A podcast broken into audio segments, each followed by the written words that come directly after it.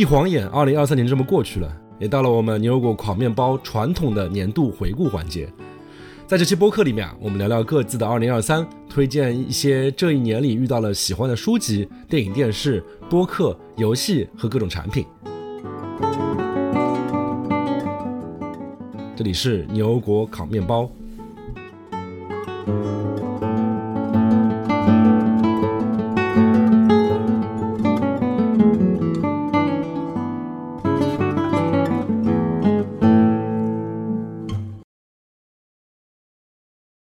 大家好，欢迎来到本期的牛油果烤面包，我是 Sean，我是 Cat，我是 David，我是斯托亚特，我是 Wendy。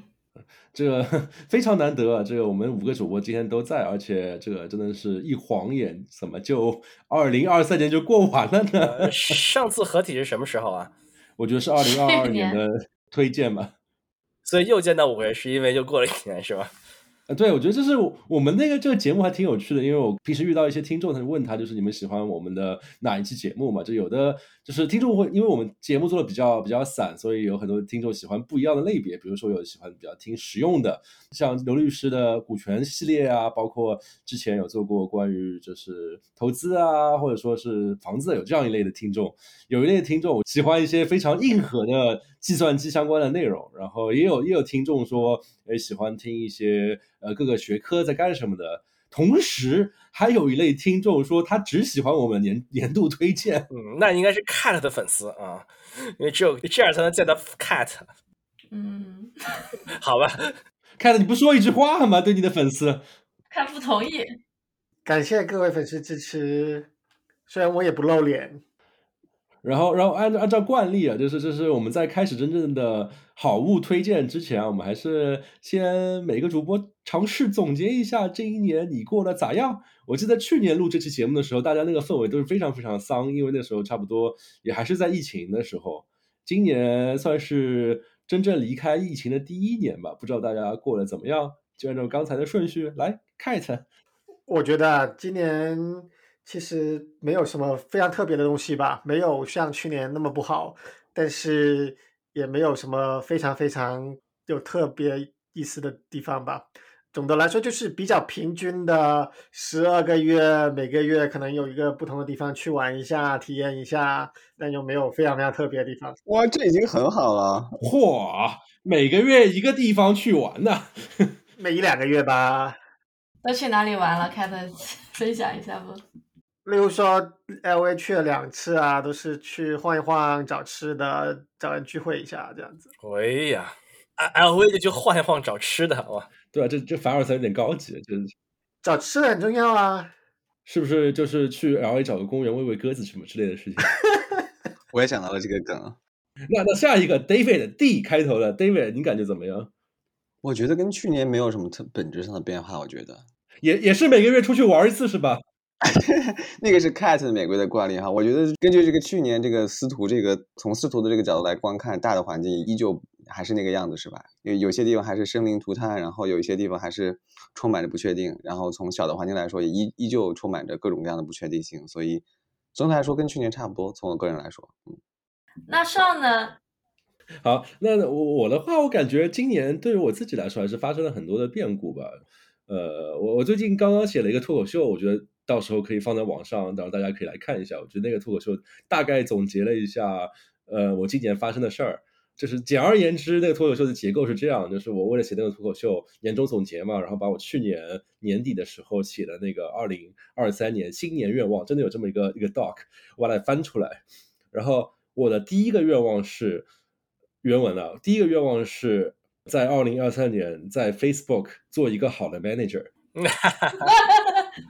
我是十二月底写的这个新年愿望，然后二零二三年一月份，马克扎克伯格说了一句话，他说：“I think we have too many managers。”然后，后来就就经历了裁员嘛，然后这是我的第一个愿望。然后我的第二个愿望，原文的，我真的觉得看到那个原文的时候，我都惊呆了，哇，神机妙算！上面写的是：如果出于任何外部原因导致我失去工作的话，那么回国，然后尝试去讲讲脱口秀，提高自己。然后给大家一个一个一个上下文，就是四月份我被裁的，五月九号我到了上海，五月十三号有个公司叫效果文化，它旗下有个艺人叫 House，说了一个跟军队有关的有关的段子，导致整个行业进入行业寒冬。然后我那段子我就说嘛，我看那个新年愿望，我觉得还算好，我只许了两个愿望。我要是许了第三个愿望，他一看很有可能就是世界和平。我刚想说，那司徒呢？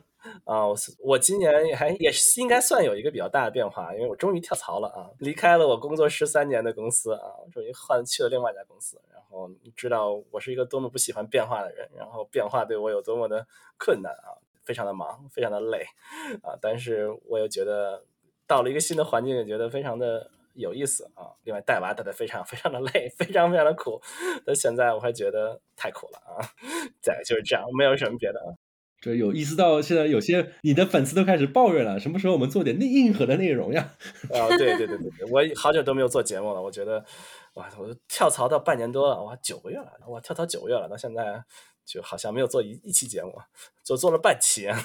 嗯，还可以了，那期还是很好的。嗯，想办法开始，我要想办法开始啊，这个重整旗鼓啊。对，如果听到这期节目的司徒的粉丝喜欢硬核科技的，都给他留言，然后多艾特他。每次是我们推出一个星期就艾特他，要催更。对我现在发现这个，对我的前雇主并不是那么难混的一个公司。那 Windy 呢？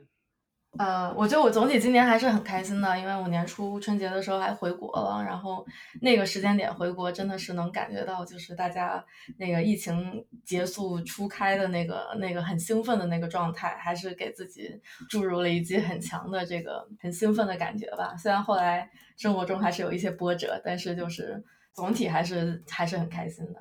然后后面也去了很多地方玩什么的，对。但总的听上去好像比起去年大家还行吧。我因为我去年印象很深刻，就是那种讲完这个环节之后，大家说：“哎，哎，人生啊，前途啊，就这种感觉。”特别是司徒，我印象非常深刻。对我是比去年积极了啊，因为因为到了一个新的环境，总归总是我还觉得学到很多新东西啊，还是很享受新的工作啊。虽然带娃也是非常的累，和去年一样，非常的累，非常的苦，非常的我没有尽头，但是。在工作上面总还是看到一些新的不学到不同的东西，然后感觉对于我来说的话，就是发生了很多的意意料之外的事儿，但是总体上来说，我觉得拥抱变化吧。我觉得可能疫情那么那么多年了之后，我觉得人可能变得佛系了一点。包括我现在可能有个爱好是脱口秀，所以导致。发生什么变故，变好了当然好，变坏了其实也不是个坏事儿。就是我写那个脱口秀稿的时候，把那个二零二三年新年愿望翻出来的时候，我发觉一个都没有实现。然后那一刻的反应不是特别失望，我我而是我靠，段子来了，负面情绪都变成了你的财富，感觉。呃，对，就是所以所以我也蛮推荐，就大家可以去去尝试一下，就是如果有这方面的兴趣的话，尝试一下脱口秀，我觉得它挺好的。就相当于不一定是要你要你要是。真的太取悦他人，但是你有这个心态之后，你会发觉很多身上发生的一些负面的事情，你你可以有一种非常自嘲的心态去去处理它。所以，少你是不是真的理解就所谓的就是喜剧内核永远都是悲剧这么一句话？哦，那个我是非常赞同的事情。就一方面它高级，越悲的悲剧写出来的段子越高级嘛。然后像我之前非常喜欢的一个相声。那个相声叫呃那一夜谁来说相声？它是一个一九九零年左右的一个一个相声剧，它是大陆和台湾刚刚通航的时候，然后一个大陆的演员和一个一个台湾的演员讲的这个相声嘛。它里面有一出特别棒的叫《四郎探母》，它就是讲那个台湾演员的父亲偷偷回大陆探亲的这么一个故事。然后它就是一个非常大的时代的悲剧，但同时又搞得非常好笑。它里面有个梗叫做。没想到啊，我爸这辈子都没有出过国，他第一次出国就是回国，这是一方面嘛。然后另外一方面，这个我觉得有点阴暗啊。其实就是当你在台上说一些你自己的悲剧的时候，作为观众来说，他们的情绪就是自然而然会变得比较轻松，因为 会会会，其实真的是就是观众会有种优越感，就是看别人倒霉嘛。就虽然说起来比较阴暗，但是它其实一个比较生理性的事情。你你有什么倒霉的事 说出来，让我们高兴高兴是？就比如说刚才说了嘛，那个二零二二三年整个的去回顾之前的那些愿望，一个都没有实现，甚至于刚许下那个愿望就正正好好就不能实现这个愿望。但是感觉就是开始讲脱口秀了之后，觉得这个自己的心态就会不一样嘛，就是觉得哎，就是哎还行吧，就这样吧，倒霉就倒霉，写段子挺好的。哎，其实很多这个喜剧演员感觉就是其实有点抑郁症这感觉，就是你看到他这个台上这么风光，其实下面又很痛苦。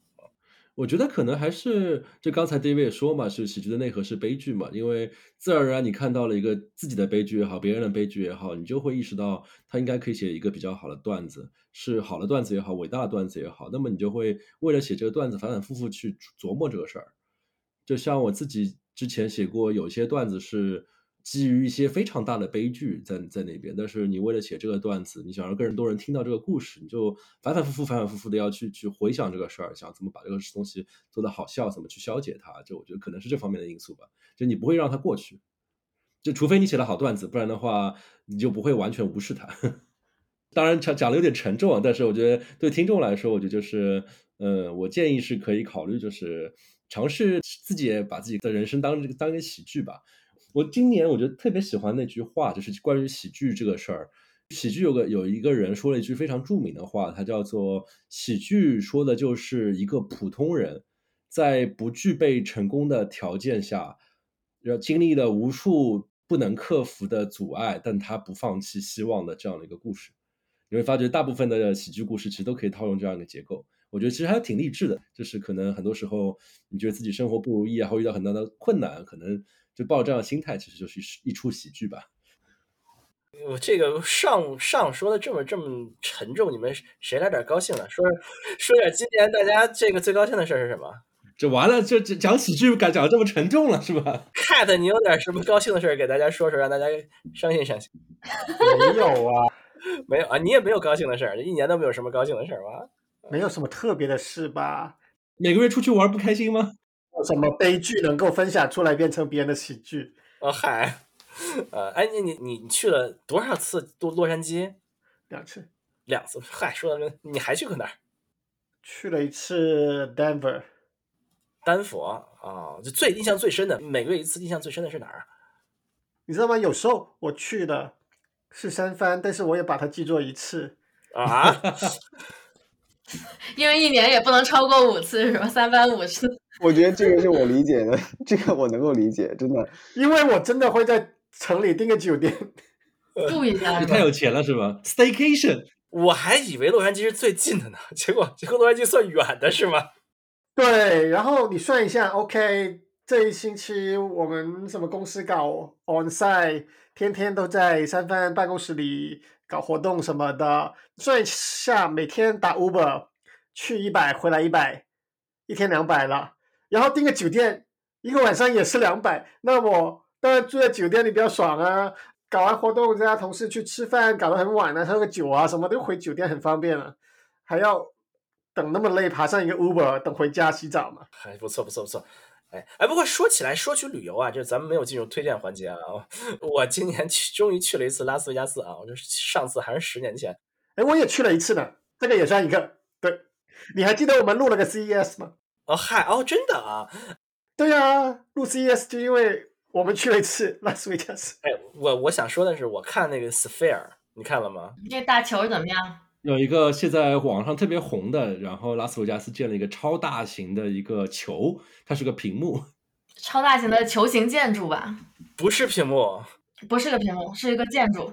但它本身是一个是一个体育馆，是不是？就是一个 venue？不是不是不是，它是一个剧院啊。剧院剧院。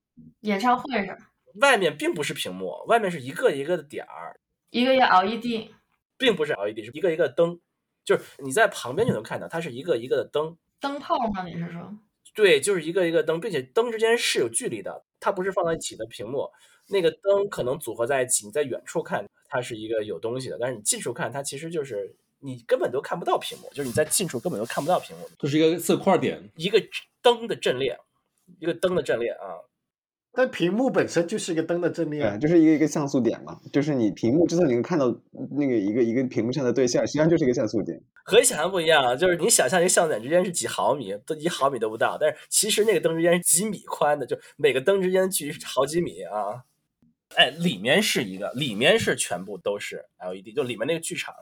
你们是去看什么吗？就看那个呀，就看那个球。不是你们进去是看了什么演出吗？还是说就是它里面是现在好像它里面有两种演出，一个是一个什么一个 YouTube 的什么，但是我没有看上。我们我们看到的是一个你们有演唱会？嗯，啊、对，我们看到的是一个就是一个纪录片儿，它其实里面就是就是一个叫什么琼木电影，琼木电影就是有有点更大型的 IMAX，就 IMAX 和就是比如天文馆的那个之间的一个距离，这个巨大的屏幕在那个上面。所以你们去那看了个纪录片是吧？对，看了纪录片，那纪录片就各种各样的风光片啊，什么什么片啊，就是给你就给你震撼去了啊。是那种科技馆的那种那种剧院那种感觉。对对对，比那个大很多啊，比那个大巨大的一个屏幕，就是那个很震撼，你看上去就跟那个就跟飞机飞到那个空中一样啊。你飞机飞到空中还不怎么样啊，就是反正就是那种大片儿那种，好像又矮化了，反正就是非常酷的一个一件事情啊。对，推荐一下，音响效果怎么样？呃，很不错，非常不错，嗯，对，它都是不推荐八岁以下的儿童去看的，啊？为什么？因为会比较震撼嘛，就是比较震嘛，那个声音很大，但其实好像也没啥啊。就震着这小朋友就吐了是吗？啊，对，那个里面还有一个，就是它里面是剧院嘛，剧院外面是一个大厅，大厅上还有一个就是一个全息的一个屏幕。就各种显示技术的展展示。对对对，它有还有一些机器人技术的展示，也挺酷的啊天哪，这越听越像是拉斯维加斯科技馆。啊！对对对对对对啊，这大概有点有点那个意思啊。对，它是一个科技的展示啊。我去年去玩的时候，远远看到过它，我觉得它在夜里实在是太亮了，啊，是吗？就我没有进去。对我觉得有点光污染，有点严重。它其实那个项目的主导的人很想把它复制到欧洲其他城市，但欧洲人不太欢迎它，就被喷了是吧？因为太亮了。它晚上特别亮，而且它有时候做成一个眼球的那个形状，特别瘆得慌。呃，对我们还很奇怪，我们去的那天晚晚上，它什么都没有放，全都是什么海洋是转来转去，我觉得很失望。后来白天看见它变成什么眼球啊，什么 好吓人啊！Packy Pacman 啊什么之类的，但是就白天看上去就就没有那个效果啊。那我们现在进入到这个这一天节目的重头环节，对，真正的推荐环节啊，对真正的推荐环节。刚才司徒啊推荐了，大家如果想去拉斯维加斯的话，可以去一下那个球幕剧院。Sphere 啊，那我们老传统，为了显示我们是一个高逼格的节目，是吧？我们第一个推荐的环节是图书推荐环节。哎，对我也就参与这一个环节，后面就都 就不可以，我可以下线了。这个我们五个主播谁装逼，这个大家看到了啊。没有没有，我是我主要是其其他项目，我没有看过任何电影，没有看过任何电视剧，没有玩过任何游戏，就可以不推荐了。真的没看过。那司徒，你先推荐一本书吧，给我们这个逼格定个调。我定个调啊啊！我我我来个应景的吧，虽然不是今年看的，好几年前看的，并且是一个非常俗的书。这本书的中文版也很红，叫做《我的应许之地》，就 My Promised Land 啊，是一个以色列的记者写的，好多年前写的一本书啊。他是一个以色列的左派啊，他讲的是以色列以色列人的历史啊，也不是历史，近代史吧，就是过去一百年以色列是怎么建国的历史啊。以以及他从以色列的左派的角度讲他们心里的原罪啊，他们的原罪，他们是如何驱赶巴勒斯坦人的，大概就是这么一本书吧。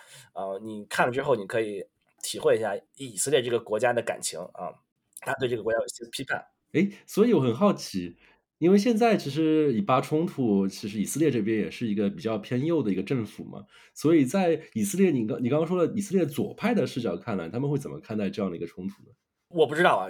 这次以色列的左派好像是很挺挺让人失望的。比如说，推荐那本书的作者，他好像是一个总来说偏左的人，他专门写了一篇文章批判 global left 啊，认为美国全球左派把以色列人抛弃了啊，在那儿把这个以色列人这次遇到的问题说成是巴勒斯坦以巴问题的什么什么之类的，然后。受到了推特上广泛的攻击啊，觉得我也看得非常不爽啊。对，反正这次以色列的左派好像还是比较偏右的，就是他还是认为他们以色列是受害者这样转。对对对，哈马斯的欺负怎么怎么样，所以不管过去怎么样啊，这次哈马斯不对，我们的人被被绑架了啊，这这这的啊，哎，据说是这次有很多的左派人士，就是就是哈马斯去的是那一个。和平嘛，和平演唱会嘛，他们里面有很多左派人士，自己的人被抓了，是不是这意思？对对对，这就是他很多绑架人是左派人士啊，所以他们有很多的就是个人情绪在里面。哎，那你觉得看这本书啊，我们我的应许之地对于更理解巴以之间的冲突会有会有更多的帮助吗？我觉得会有更多的帮助，就会会理解人，至少从以色列左派的角度来理解他们心目中的巴勒斯坦人是他的灾难是怎么回事啊？提到了以色列左派心目中他们的原罪就是他们驱赶巴勒斯坦人嘛。就是你可以看看是怎么回事啊，他们建国是怎么回事啊？我觉得还是有很大的帮助的啊。当然，你要看更大的帮助，你可以看巴勒斯坦人写的书，但是我还没有看过，我打算看一看啊。是是是，可以交叉的阅读一下。对啊，以色列右派的就不用看了啊。哎，那 Wendy 你来推荐一本书吧。哦，我来推荐一本书啊！我今天看了，我觉得比较有意思的一本书是呃，从零开始的女性主义。呃，我不知道大家有没有听说过这本书。这本书是是上野千鹤子的作品是吧？对，上野千鹤子是一位在日本的一位，呃，其实可能年纪也挺大的，好像四十年代生的一位一位女性。她是好像是一个东京大学的老师吧。这本书是我就是在微信读书上看到的。呃，它很有意思的呃点在于，它是一个对话的形式，是上野千鹤子和另外一位叫房田勇子的。是真对话还是伪伪对话？就是像剧本一样，就是你说一句，我说一句的这么一个对话形式。哦，就有点像我们节目是吧？都是伪对话是吧？咱咱们没有剧本呀，咱们是自由发挥的。都有提纲啊。他们应该是有提纲的，对对对。然后他们两个是呃差个十几二十岁，我我忘了这个田方勇子是多大年纪，但比他年轻一辈。然后他们两个就是针对日本的各种各样的现象。和各种各样的情境和思想来进行一些讨论，然后我就从这个，就是从他们这个日本女性的角度会会看到说，哦，原来很多东西就是说，这个世界上，比如说我在我现在在美国生活，但是我也经常回中国，对吧？然后我就就是中美两国还有日本的女生都会面对怎么样的困境啊，怎样的就是思想的变化呀？然后对于这个女性在职场上面的，就是境遇吧，有些什么看法，对吧？然后这些东西，我觉得，哎。就是有些东西挺共通的，然后代际之间也是有一些很大的观念差异的。然后从这本书来说，对我来说确实是一个从零开始去去了解这种呃不同国别和不同年龄层的女性的这方面的思想的差异。因为我我觉得平时接触到的很多时候还是更更同温层一点的人吧，就是比如说跟我背景完全一样的年龄差不多的女生更多。对，但是这个是一个打开了我的一个这样的视角吧。那可以举个例子吗？之前比如说日本那边哪一件事情让你觉得哇印象特别深刻，在书里面提到。我觉得有一个很让我震惊的点是，当时看了印象很深的是，他说，哪怕是在十年前，就是二零一二年的时候，日本还产生过这样一个讨论，就说职场的女性怀孕了之后能不能继续在工作？就是我这我对这点很震惊，就是在太落后了，太落后了啊！对你说，在东京这样的地方，一个女的，她如果怀孕了，她就必须辞职回去做家庭主妇，这是一个大家的默认的选项。嗯，就是要讨论这件事情该不该不做是？对，该不该继续工作，对吧？该不该还留在职场？我觉得哇，我以为这个东西在就是日本这么发达的国家，它这事已经过去了，已经是一个几十年前了，但是它只是一个十年前还在被热议的事情。这终于理解为什么日本人不愿意结婚了啊！对，所以我看到这一点的时候还挺震惊，因为我其实身边我们组里就有日本的女生，然后就是我觉得她挺先进的，但是她十年前还没有工作呢，所以就是说我就才意识到说哦，他们的代际之间这个这个差异可能还更大呢，比咱们，所以才来了美国啊。嗯，差不多。可能他妈就一直在那说：“哎呀，你这工作怎么怎么有孩子，怎么还在工作啊？”就可能会有很强的这种代际差距。对对对，我觉得哦，原来这个就是这个所谓的女性主义这个事情，确实是一个非常任重道远的事情。就哪怕像日本这样在大家看来已经非常发达的国家，它还是就它的观念也就对吧，跟咱们想象中的五十年前可能是差不多的。嗯，希望中国像像比如说北欧方向发展，不要向日本方向发展。我们日本也在往前走，对。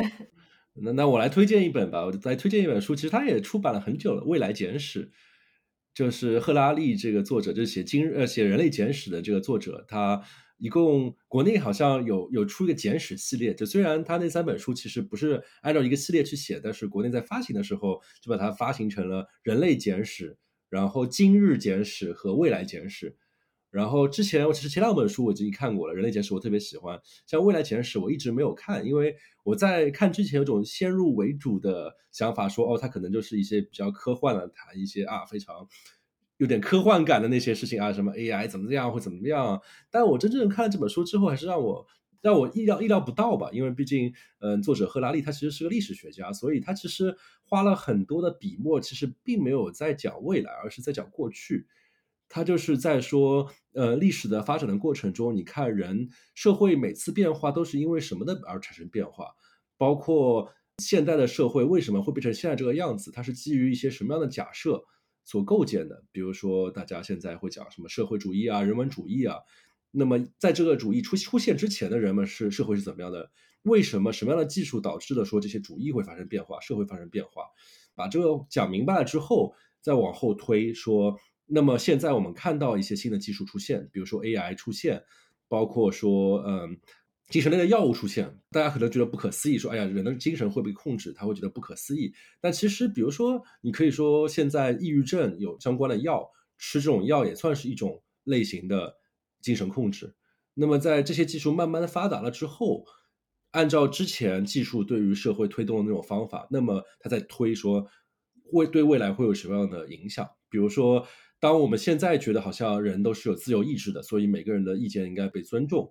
那么，但是以后万一科学生物技术真的是突破了，然后人的精神是可以变化了。我们现在只是说以治疗的名义在这边吃药，但未来人就可以说通过其他名义去吃药。在这样的情况下，那么我们现在对于世界的看法，对于社会的组织结构会产生什么样的变化？所以我觉得就是还是挺有启发性的吧。好，下一个这个 David 来一本。我今年没有推荐一本书，因为我我说实话，我今年首先没有看很多书，另外我看的书都太具有功利性，我觉得这个目的未必是普世的。成功学是吧？那倒也没有，比如说什么跟金牌月嫂坐月子呀，不适合推荐啊。对，这种这个就是所以就算了。那就 Cat 呢？我没有书推荐，你看我这一年就非常的没有逼格，没有文化。对，是的，我跟 Cat 属于同一阵营。哎，顺便做一个小广告啊！我今年和这个我们过去的一个嘉宾，这个布朗主任做了一个播客节目。啊，不行不行不行，不能在播客去挖自己人墙角啊！不不，可以的，可以的，可以的，这个可以可以提高我们这个节目的逼格啊，因为那个节目的逼格非常高，我听了几期觉得受益匪浅啊！这真的吗？谢谢谢谢啊！我我们一共这个听听众数估计就就就一只手能数，哎，还有一个是 David 能听过几集，太谢谢谢谢谢谢衣食父母！哎，那个节目叫做徒步读书啊，和我们布朗主任一起读书的啊，里面介绍了很多我读的书啊，这个大家对我推荐书有兴趣可以去听听那个节目啊，我都是这个。如果大大家还有印象的话，可能在十几分钟之前啊，司徒说自己特别忙，没有时间做节目啊。哎哎，我们那节目就是从来不准备的，就是随便来，都是不剪辑，然后哧哧哧哧就上了啊。哎，司徒，你有统计过一年读多少本书吗？没有没有没有，我今年我一一年比年少，你知道吗？我今年我去看我的那个什么亚马逊的那什么，大概有多少本？今年也就十本吧，我估计，呃，就是一位数，估计。你是读纸质书还是那个电子书更多？大部分都是电子书啊啊。那那你再推荐几本？看来我们只能靠你输出了。哎，这两本书我在那个徒步读书里面这个讲过啊，是啊，不要再打广告了，进入主题。对，这两本书，一本叫做《The Meritocracy Trap》啊，《How America's Foundation Myth Miss》啊，feeds in，哇，这些题目太长了，我我我就不说了。另外一本书叫做《The Aristocracy of Talent》啊，反正这本书的这个关键词叫做。Meritocracy 就是说成绩主义啊，我认为叫成绩主义，就是说美国的大学录取、美国的这个职场招聘都是看你的成绩，比如说大学看你的这个叫什么学分机啊，看你的什么 SAT 啊，标准化考试啊，看你的各种各样的硬指标啊，竞赛成绩啊，什么什么之类的，就是硬指标。就是他第一本书的 Meritocracy Trap 是在质疑这件事情啊，质疑这件事情。呃，是这个所有的这个招工和录取体系都是按照你的成绩，按照你的可衡量的指标来录取，是让美国的这个贫富差距变得更大，并且让所有人都觉得很不高兴啊！富人带娃非常累，穷人也是永无翻翻身之地啊！另外一本书呢，也是讲同一个话题的啊，他回顾了这件事情的历史啊。他说这个事情是从什么什么什么时候开始的？十八、十七世纪、十八、十九世纪啊。他说虽然确实很差，确实有很多很多这样的问题啊，但是呢，这个比这个制度之前是这个禅让制啊，这个就推荐制啊要好。那怎么办呢？怎么办呢？他提了一个方案啊，那个方案也不怎么样，但是反正回顾历史，就两本这样的书啊，我觉得非常的值得你对这个教育。或者说教育对于这个社会的影响反正感兴趣的人，可以去读一读这本书啊，看一看就是所谓的精英主义或者说是成绩主义对于社会的这个这个思考。那那 Wendy，你再来一本，就看来其他几个主播都都这个话题没法接下去，就看你了。我要介绍这本，说实话，就是可能对我没有那么深的影响，但我觉得读了挺有用的。就是它是一个可能偏成功学一点的书，叫。The Seven Habits of Highly Effective People，就是好像中文叫高效能人士。高效能人士的七个习惯。习惯，对对对。哎，所以 David，你读过吗？这本书？我真的读过。好像叫高效人士的七个习惯。高效能，高效能人士的。高效能人士啊，能人士，哇塞！高效能叫 effective。这本书在我来美国之前，在国内就已经很出名了。对，这本书很有名。我记得这本书可能跟去年就是 Wendy 推的一本书，也也就是总是出现在同一个货架上面，就是那个 Atomic Habits，成功学货架是吧？你下次去的时候可以看到 David 在那边徘徊。对，可能这本更偏成功学，它也是跟习惯有关系嘛。对，然后它就就 Atomic Habits 主要就是说教你说怎样培养习惯，好的或者坏的，但是这你自己去定义习惯，对吧？这个就直接属于说直接告诉你说这七个习惯好，请享用。这这个还这个配套是吧？这这这，你学会怎么让习惯保留下来之后再说，哎，那我们要什么样习惯的？哎，这边有七个。对对，然后我我我觉得他写的挺好，确实挺经典的。这本书是一九八九年出版的，所以其实已经过了三十多年了，他还还被很多人奉为就是习惯界的一个一个优秀的作品吧。那那教教我们呗？你觉得这七个里面哪个对你来说帮助最大？我觉得就第一个就特有用，嗯，第一个就叫积积极主动，就 be proactive。对，就是我我觉得吧，就可能工作久了嘛，看看看自己或者看别人，就会发现说有很多问题的本质就是别人不主动或自己不主动的问题。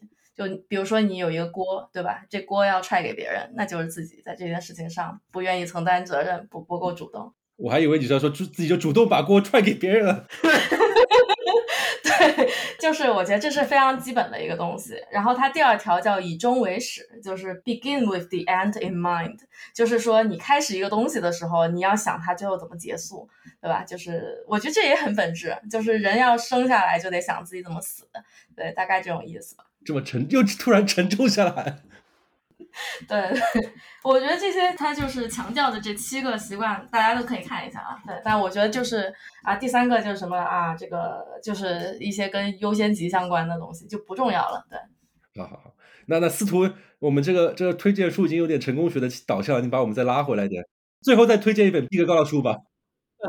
好吧，我这个我今天的最后一个推荐估计就是这个了，后面都没有了。那我我我我再推荐一本书，另外一本书也是我在另外一个这个播客节目里面讲过的，这本书叫做《阿斯伯格的孩子》，中文版是有的，我看的是英文版啊。呃，自闭症的由来与纳粹统治啊，这本书听上去好像是在讲自闭症的一本书啊，但是呢，其实它是在讲这个。在纳粹德国的事情，就是大家知道自闭症的发现是有两个起源啊，这两个起源好像是有一定关联性的。其中一个是在维也纳，在纳粹维也纳的一个医医生叫做阿斯伯格啊，他这个发表了一篇博士论文啊，被这个作者认为是这个博士论文是不够格的啊，但是就是他定义了这个自闭症的这么一个一个那什么啊。这本书主要说的说的是什么呢？它主要讲的是纳粹德国治下的。呃，有一个类似于迫害小孩的一个项目，叫做 T 四，有点是一个 T 四集中营。这个集中营的这个宗旨呢，就是他找到这些小孩啊，有身体或者心理残疾的，他认为这些人不符合服务纳粹的这个标准，他们就把把他们关到这个 T 四，其实是一些号称是一些医院呀，然后在这里面折磨他们，怎么样？就大部分都把他们就在里面都给杀死了。是这么一个过程。这件事情跟阿斯伯格有什么关系？就是那个医生有什么关系呢？这个医生呢，就是说哪些人有什么心理或者生理残疾啊？是这些医生是这些医生来定的，所以很多时候这些医生就给这些孩子有这种生杀予夺的权利啊。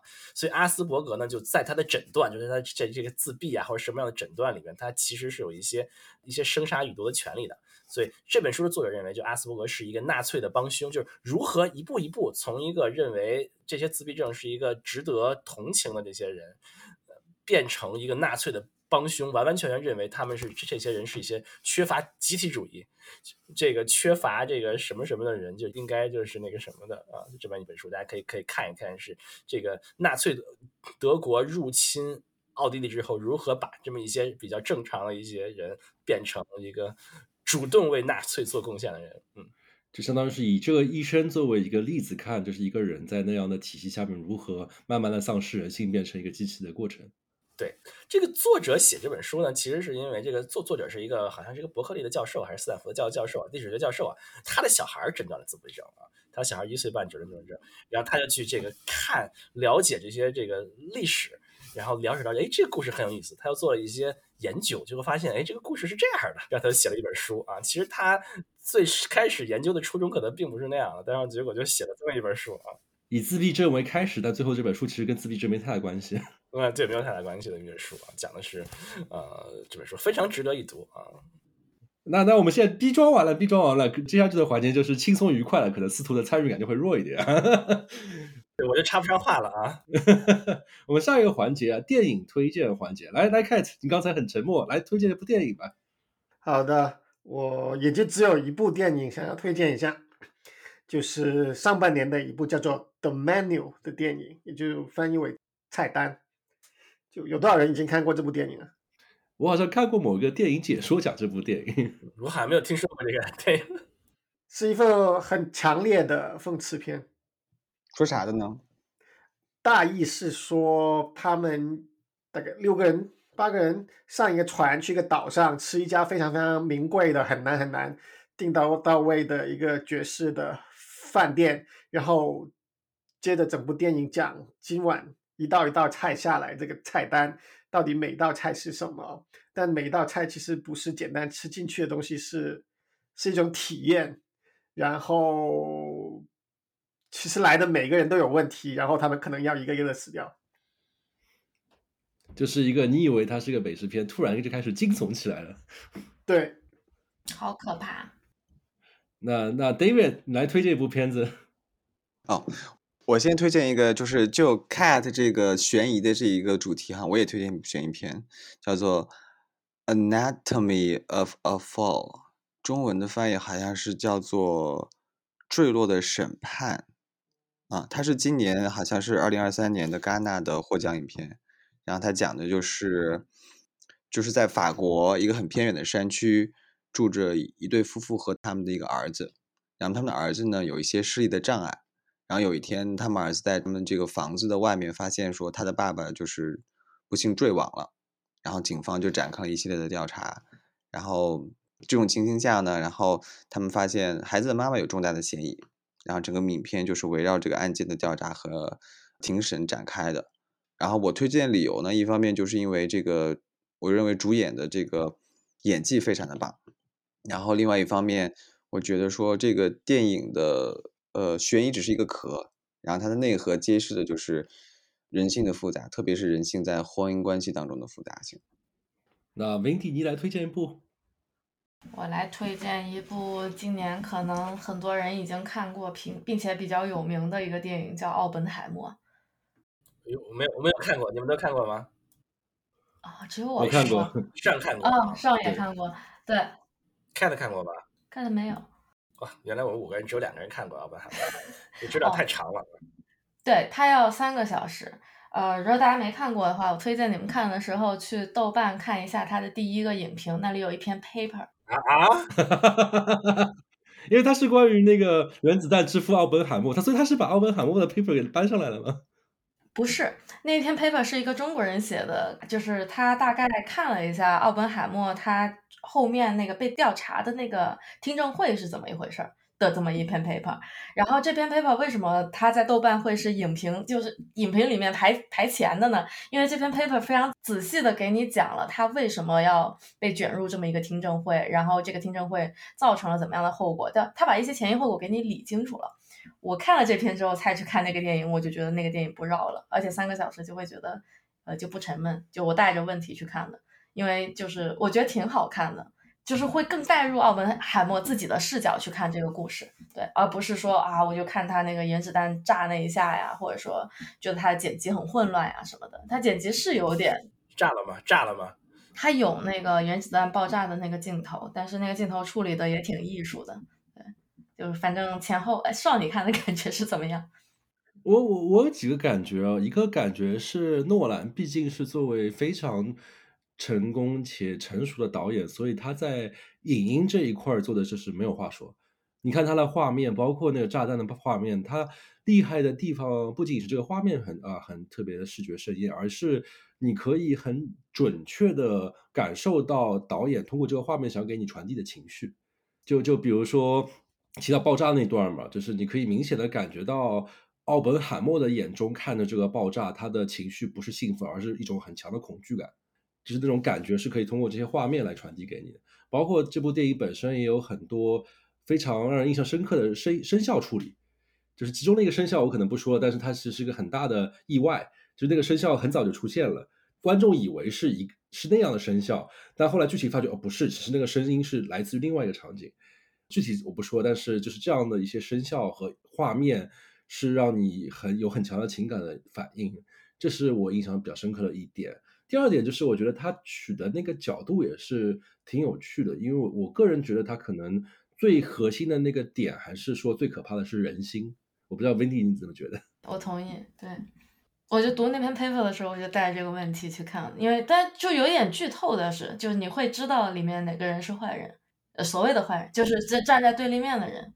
对但是我我我觉得你刚才说的那个生肖，我印象很深。我觉得他是做了一个很好的铺垫。前面看的时候觉得莫名其妙的，但是后面就你就觉得说哦，全都通了。是是是，就是我觉得这部片子可能他想要表达是，其实你大家觉得好像原子弹是个很恐怖的事情，但其实有比原子弹更恐怖的事情，就是人性。他可能是想讲这样一个这样一个事情。嗯嗯，同意吧？对，就是这种。人的恶，人人性的恶的那一面，肯定是比原子弹还要更恐怖的。啊，这谈到人性的恶，那我推荐一部片子，而且特别的及时，因为这部片子是就这一周就这一周刚在北美上映的一部电影，叫《怪物》，是日本知名导演失之愈合的今年出的片子。他其实也是有点在尝试去讲，呃，人心中的这样的一个一个怪物的这样一件事情吧。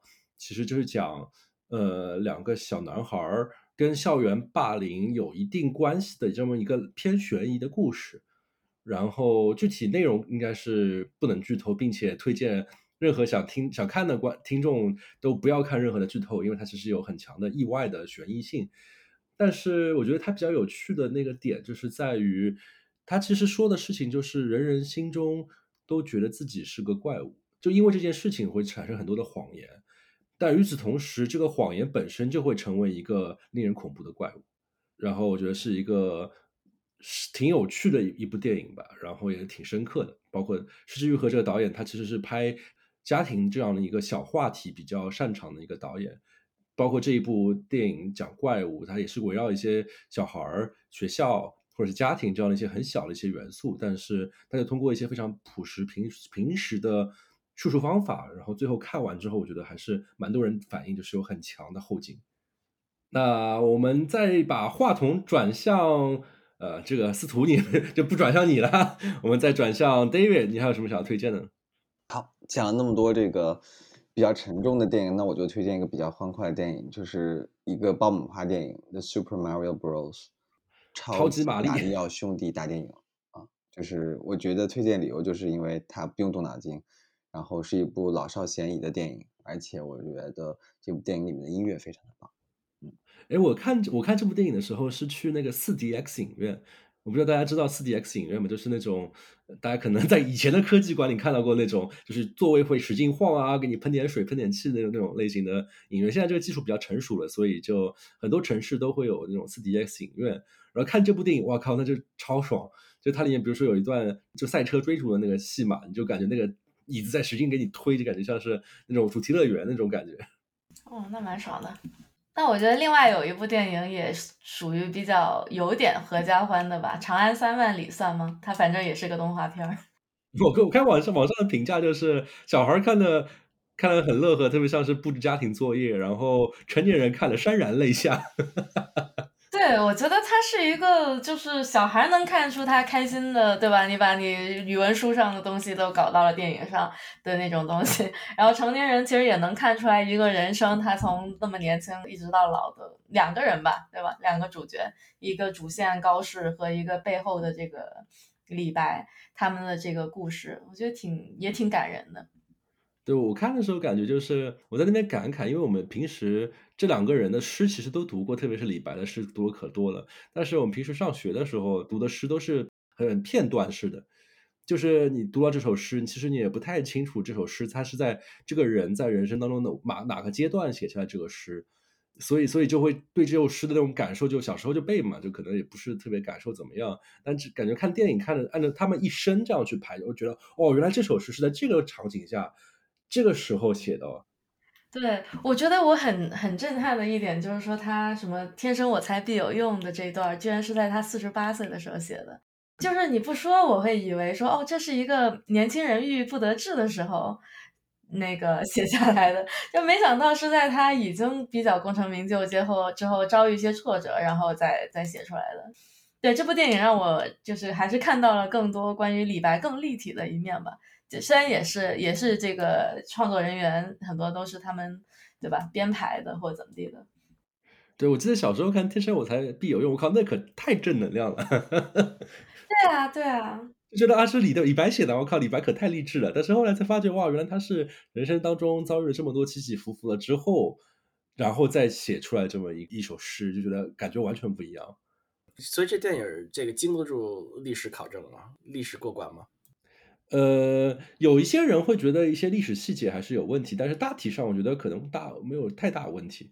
它的那个粗的时间线应该还是 OK 的吧？里面肯定有很多细节是难免有瑕疵。就是说，大体上那个诗都是放在正确的这个位置上了。对，这诗是正确的，但是一些细节会做出一些修改。我看之前还挺好玩的一个新闻，就是洛阳政府告这部电影，因为有一段故事其实是在洛阳，不是在长安，就是他就觉得你们不能扭曲事实，就没有游客来我们洛阳玩了，没有给他们宣传片是吧？是是是。然后包括我那时候记得那时候，呃，有首诗讲那个“正是江南好风景，落花时节又逢君”嘛。然后甚至我那时候去成都杜甫草堂看他们一个纪念品。写了这首诗，他画了画，就是一个男的，一个男生和一个女生在落花时节遇到，这种很浪漫的感觉。但是你一旦查了真正这个诗人写下这首诗的那个时候，你会发觉他表达的意思根本就不是浪漫，就是你会发觉他是杜甫在晚年的时候经历过安史之乱，然后再遇到了以前年轻的时候在和平时代大家一起玩的这样的一个李龟年。那时候就特别感慨，就是当年我们遇到的时候，那是可是歌舞升平啊。但现在国破山河，经历了这么多起起落落，最后我们在江南又重新碰到，就是那种感慨万千的感觉，就完全就不一样了。反正我感觉读唐诗宋词这些这些人，个个都是抑郁症，我感觉 每一个都觉得有点那个意思啊。是，我不知道明帝还记得一幕吗？我觉得其中另外一幕也挺有趣的，就是它里面其实有一个女性角色。就是一开始不知道她是个女性角色，那时候李白就在那郁郁不得志嘛，觉得好像我在历史上留不下什么名声，没有什么功名。但是那个这时候这个角色突然揭示她其实是个女性角色，同时赢赢了一首诗，然后那首诗其实是有原来那首诗的，并且那首原来的诗是没有作者名字的。然后他就说：“我作为一个女性，在这样的一个时代，不论我做什么都留不下任何的名字。”嗯，他没有办法考取功名。他好像是一个武术很厉害的人，是吧？跟他打了是是是比剑还是怎么地的？对，这是一个虚构人物，但是他其实就像是个符号，代表了当时真实存在过那么多有才华的女性嘛。哎，是的，是的。我经常特别的，就是读这些历史啊，特别是读这些艺术家、文学家历史，你会觉得很多人他们都会觉得自己郁郁不得欢，在这个仕途不利，觉得被人打压啊。但是你你你反过来几百年你年以后，觉得打压那些人大家都不知道是什么，根本就是无名小卒。但这些艺艺术家又做出了如此不朽的作品，流芳百世。如果你回过头来看，就觉得何必呢？对我也是这么觉得，就是你会发觉，就是那么伟大的诗人留下了这么厉害的诗作，激发了这么多后人，而与此他羡慕的那个人，大家不知道是谁。而而且换个角度，就是坦诚来讲，你是领导，你愿意把重要的工作交给李白去做吗？很多很多类似的例子，比比如说达芬奇是吧？达芬奇他。一生很大一段时间都都和一个什么给他分配工作的一个什么什么地方政府的一个领导跟他这个斗什么之类的，你会觉得何必呢？那那我也来推荐一部，再来推荐一部电影吧。这个也是属于比较爆米花式的电影，是是台湾的今年的一部，可能是票房第一的电影吧，叫做《关于我和鬼变成家人这件事》，名字很长。它其实是一个很娱乐化的片子，然后并且它因为台湾近近些年来他们在嗯家庭议题上面进进展的比较快吧，所以说它就变了一个讨论了很多更新的问题，比如说 他的故事特别的好玩，我就觉得一说这个背景，你就觉得很多听众的这个兴趣被吊起来。他就说是关于同志的冥婚，就是一个同志他出意外死掉了之后。他爸妈又很传统，同时又又接受他是同志，又很传统，所以要帮他找人冥婚。然后他们闽南那边好像有一个冥婚的习俗，就导致主角许光汉扮演了一个直男的警官，然后阴差阳错成为他的冥冥婚的对象，然后展开了一系列的一一些很很好笑的故事，包括它里面也有一个女性警官。也是一个很破之前认知的这样的一个角色，就是让你觉得好像她是个花瓶，但其实她有很厉害的一面，这样的一个故事。这是在大陆能放的电影吗？那可能不行啊。哦嗨，这个就大家自己找方法看吧。然后在 Netflix 上面其实也是有的，然后反正好评不断，然后并且很非常的娱乐。好吧，这听上去并不是很轻松啊，这符合上的风格。但不，但是但是这部片子做优优秀的点是在于它就是拍的非常的轻松愉快，然后特别好笑。它是一部成功的商业作品，这是这是所以它比较难能可贵嘛。就大家之前好像看到这个类型的类别的电影都是苦大仇深，但这部就特别的好玩啊。除此之外啊，我还有一个不是电影的推荐啊，就是今年然后脱口秀这边呃其实有很多的优秀演员，他们把自己的专场演出放到网上，差不多一个多小时。然后包括有刘洋教主啊，包括有其他的一些演员，Storm，大家其实都可以在 B 站上面看到，我觉得是挺有趣的。如果对对单口喜剧这个事儿比较感兴趣的话，大家可以看到这么多免费的资源。哦，一般都是放在 B 站上吗？国内就 B 站比较大嘛。其实，在美国这边也有这种专场放到线上，但是一般都是和 HBO、Netflix 合作，然后是有收益的。但是国内呃很不巧，就是可能现在这样的一个生态系统还没建立起来，就大家就是用爱发电，自己拍放到 B 站上面。那我们讲完电影之后啊，下一个环节电视，呃，Cat，我看你写的不少，来给大家讲一讲。好的，我先推荐一个我年初看的，叫做《His Dark Materials》吧，是一个 HBO 上面的三个季度的电视剧。三个季度都已经全部出完了，就把原著的三本小说都写完了，所以还挺好的。就是你不需要追，你你有时间你就看看完就看完了。是一个奇幻小说，讲有一个跟地球一开始不会告诉你是平行宇宙，就以为就是那几个背景设定，然后到后面才发现那其实是跟地球平行但又可以连通的一个宇宙。然后就说在那个宇宙里面，每个人他的灵魂都是一只。陪伴着他的一个动物，然后那个动物具体是什么动物呢？就会展示其实是他的性格。然后成年之后，这个动物呢就会定型为具体的某一种动物，然后就伴随他一生。听上去很哈利波特。呃，是有点的，对，就它来自一个很奇幻的世界。然后我看 Windy，Windy 和我都推荐了一个电视，Windy 要不讲一讲？嗯，我推荐的这个电视剧叫《漫长的季节》。是今年夏天热播的一个，就是以东北的九十年代为背景的一个，呃，算是悬疑犯罪相关的一个电视剧。然后主演挺有名的，是那个范伟、秦昊，还有就一波老戏骨吧，算是，我觉得还挺好看的，嗯，推荐。那 Cat 还有一个也是你推荐的，看了好多电视啊。对，因为比较放松嘛，不需要有看书这么紧张嘛，随时可以拿个小 iPad 就可以看了，对吧？呃，我再推荐一个吧，Loki，我是也是今年把 Season One 和 Season Two 一起都看了，我觉得是 Marvel 这么多电视剧里面唯一能够吸引我兴趣去看的一个电视剧吧。就是漫威是吧？对，就是它是个超级英雄片儿。超级英雄电视剧，他是一个坏人变好人吧，他花了两季的时间完成这个角色从一个总是失败的坏人变成了一个有意义的好人这样的转变。听上去很正能量。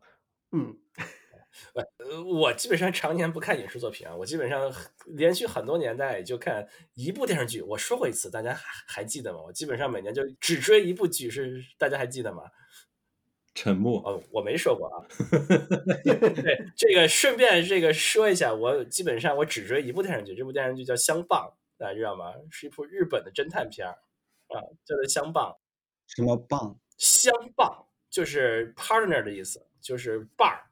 就它的主角是两个侦探啊，是两个侦探，他们是一个什么东京什么这个警视厅什么特命组，反正是你 你知道这电电视剧你知道，它是那种一个日本的侦探推理片啊。这播到第二十二、二十一季了哈，今年是。哦，这么多集。他的那个初代相棒又回归了，反正就是大家就是就这么一个片子啊。他的风格是这个每一集是一个案子嘛，他有点结合那种社会派这个这种。就真人版柯南是吧？呃，那那比柯南还是就是高大上一些，就就他有很多的这个社会派内容，他就会不仅仅是他还挺轻松搞笑的，有推理，但是他会讲一些日本的社会问题什么什么的，还挺不错的一个电影啊。我这个强行来推荐一下我这个追的唯一一部剧啊。呃，下一个环节更加轻松有趣啊，游戏。我看 Cat 你写的好多呀，你是不是今年就去打游戏了？能不能简单的介绍一下你写的那些所有的游戏啊？好多呀。好，那可以一个一个来啊。嗯，首先就是我今年玩了一个也有几年时间老的游戏了，叫 Dishonor。我玩了 Dishonor Two 和它后来的一个 DLC 吧，就是这种有点像前行类的、非常故事驱动的游戏，我觉得挺好玩的。然后第二个是 Disco Elysium，翻译过来叫做极乐迪斯科啊，对吧？就是把两个词都翻译了，Disco 就是迪斯科嘛，Elysium 就是极极乐世界。然后是一个侦探型的游戏，就是你是一个侦探，然后一上来你发现有一个凶杀案你要调查，然而很不幸，你昨天喝了很多酒，现在你在醉酒中醒来，你发现你啥也不记得了，你甚至不记得为什么你会出现在这个犯罪现场，你只是听别人说啊你是来调查的，但你什么都不知道了，然后你就要重建你的这个角色。然后它里面的选项很开放，不像其他游戏，就是相对来说会限制说你一定要跟着主线剧情走下去，你是一个 reasonable 的主角。你在这个游戏里面，你可以做很多很出格的事情，可以在对话里面选很多很出格的选项，但呢，这个又有点现实，就是因为作为一个警察，你做很多很奇怪的事情，别人都还是会。尊重你觉得你做事有原因的，然后剧情就可以一直往前走下去。所以它的剧情的对话的开放度很大，所以推荐这部。对，你可以选择说一些很不适合十一的事情，但他还是能圆回来。别别人还是会觉得你是个探长，你可以随便说话是吧？对，就是他对话的选项有些很过分的选项。哦，啊不不是说这个 AI 可以把你画原画还没有到这个级别。对，明年说不定咱咱可以啊。对，那看接接下去呢，还推荐啥游戏？接下来呢，我再推荐一个叫做 Train Sim World Three。其实今年已经出了第四代了，我之前玩的是第三代，就是一个模拟开火车的游戏。然后我觉得这是一个还算很休闲的游戏吧，就是你把火车开起来了。然后你就看着它没什么问题，你就让它开下去啊。然后但是有时候你又需要根据车现在上坡下坡有什么指示牌，有什么信号灯去反应一下，但是又不是太紧张。然后我最喜欢的就是在里面开开 Caltrain，感受一下沿线还还算真实。是真的吗？是的，它是官方授权合作的吧？估计是，它是一个 DLC，嗯，它有很多不同线路的 DLC。什么叫 DLC 啊？扩展包，付费下载扩展包，就是说作为一个火车模拟游戏，对吧？那你买了之后，它可能内置的线路和列车是有限的，但是全世界有这么多不同的铁路体系网络，有这么多运营的企业，对吧？那么具体哪条线路、哪一个运营的区间，你感兴趣的话，那就需要付费另外买的。除此之外，还有推荐什么游戏呢？好的，下一个呢是我这个月才发掘出来开始玩的，然后刚刚上了 Steam Early Access，叫做 Mind Over Magic。然后这是一个模拟经营类，有点点就生存类的游戏吧。它的底子很像过去一个比较出名的游戏，叫做 Oxygen Not Included，就是一个需要不停的寻找氧气来生存的一个模拟经营游戏。在这里呢，有点像一个哈利波特的世界，你经营着一个快要跪了的魔法学校，然后呢，黑暗力量总是想要摧毁你的魔法学校，但是呢，你又要不停的抵御黑暗力量，然后要招老师，要招学生，然后当然你要他们。给学校干各种杂活，例如说种个田啊什么的，对吧？然后你才能够运营这个学校运营下去。好的学生呢，你就把他招为老师留下来；不好的学生呢，你就让他毕业走了。简而言之，就是一个霍格沃兹校长模拟器。对。那那下一个继续，下一个呢，就甚至不是一个具体的游戏了，是一个游戏硬件。然后它的名字也很诡异，它叫做 Pokemon Go Plus Plus。没错，它有两个 Plus。为什么呢？这也是任天堂特别傻的一个地方。他之前出了一个硬件叫 Pokemon Go Plus，那你有个 Plus 了，你现在再发一个增强版叫什么呢？于是他在英文拼写的 Plus 之后放了一个加号，所以这个东西念作 Pokemon Go Plus Plus，C 加加是吧？对对对，这个除了任天堂，我也不知道谁会这样起名字。它就是说，如果你是个 Pokemon Go 的用户，对吧？你整天出去扔球抓 Pokemon，那么你用了它蓝牙配对手机之后，它可以帮你抓。它永远只会用最普通的球，但是只要你经过的范围，它见到的所有的 Pokemon，它都会帮你扔普通球去抓，抓得到就抓得到，抓不到它逃逃掉那另外一回事。然后遇到的所有的 Gym 和 Pokestop，它都会帮你 Spin，就是拿上面的物品。然后基本上把 Pokemon Go 从一个手动抓 Pokemon 的游戏，变成了一个有点点也像一个模拟经营类游戏。现在你有源源不断的 Pokemon 的来源，关键是你选择留下什么，扔掉什么。简而言之，就是一个 Pokemon Go 这个游戏人民币玩家的一个入场券，是吧？对，但是你只需要付六十美金买一个，然后你的 Pokemon 抓取只需要啊，只需要。对，你的 Pokemon 抓取就变成全自动的了。哎，我看司徒你也写了一个游戏，所以你在对你在录别的播客和看书之外，还有其他时间吗？没有没有没有，我不是我突然想起游戏这件事。我虽然不玩，但是今年我们家娃开始玩游戏了，所以这是司徒的娃的推荐是吧？呃，对，我们家玩下了很多很多的游戏，玩了很多很多游游戏，但是这个游戏啊。有一个游戏，就是我觉得我娃刚开始玩游戏入门的一个游戏啊，现在也不太入门了。但是入门的游戏啊，这个游戏叫 Township，可能很多大人也玩。是一个是一个什么游戏？我想想，这应该叫什么游戏？模拟类游戏啊，讲的是一个一个城市从农场开始种地啊，开始有工业呀，什么什么什么一个模拟的游游游戏啊。这个作为一个娃。五六岁小朋友非常适合的游戏，为什么呢？因为他可以开始开可以了解一些这些什么供应链呀，什么麦子变成面粉，面粉变成面包，要变成汉堡，供应链，然后他可以了解一些什么东西需要有的小朋友这个。不太能等待，没有耐心可以看一看这个东西，需要一半天就等一等啊。